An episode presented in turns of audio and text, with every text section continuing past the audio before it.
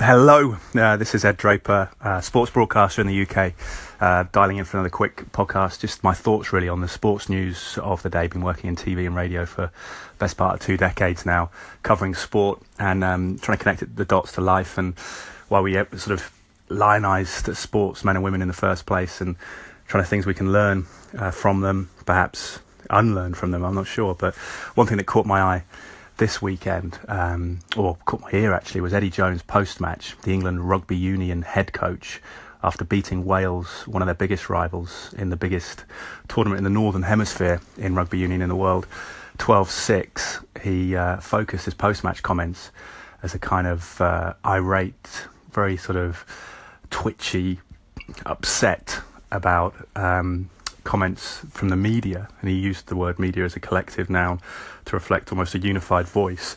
Uh, the media's uh, comments about Mike Brown, his fullback, pivotal position in rugby union, um, at the back of the whole team, basically trying to connect everything defensively and offensively.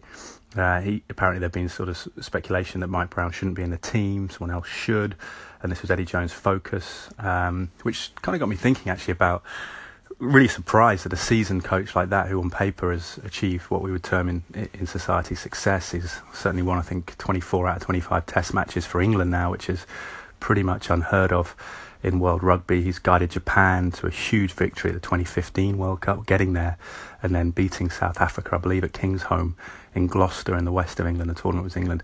But it's interesting that he still lets other people's opinions get under his skin like that. And I just wonder what type of contentment, what type of fulfillment we can all have if we live our lives in that. And certainly in my life as a broadcaster, you have to go to auditions, you have to try and get on a TV channel, you have to subscribe to a certain extent to other people's opinions of you, what they want as gatekeepers. Now that's changing in the media, certainly with, with things like this, the anchor podcasts and other um, arenas, social media, where you can certainly be a journalist in your own right, and democracy can choose whether you get a following and, and interact with people.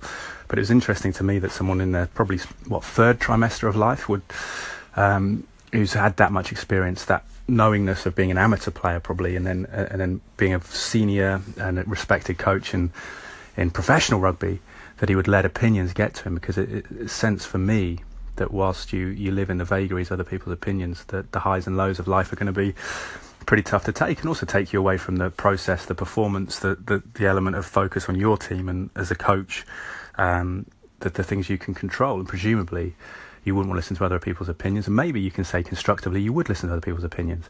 But for me, in that bubble, you'd probably listen to the opinions of, of people outside of the media where we uh, court opinion because we want to stimulate the intellects of fans and get debate going in terms of uh, involving them in it. And sometimes, you know, that's mainly in football where I work, but can be in rugby too about positions, who plays where, and it's sort of intellectual, hypothetical um, curiosity rather than a kind of passionate rights and wrongs of a certain player.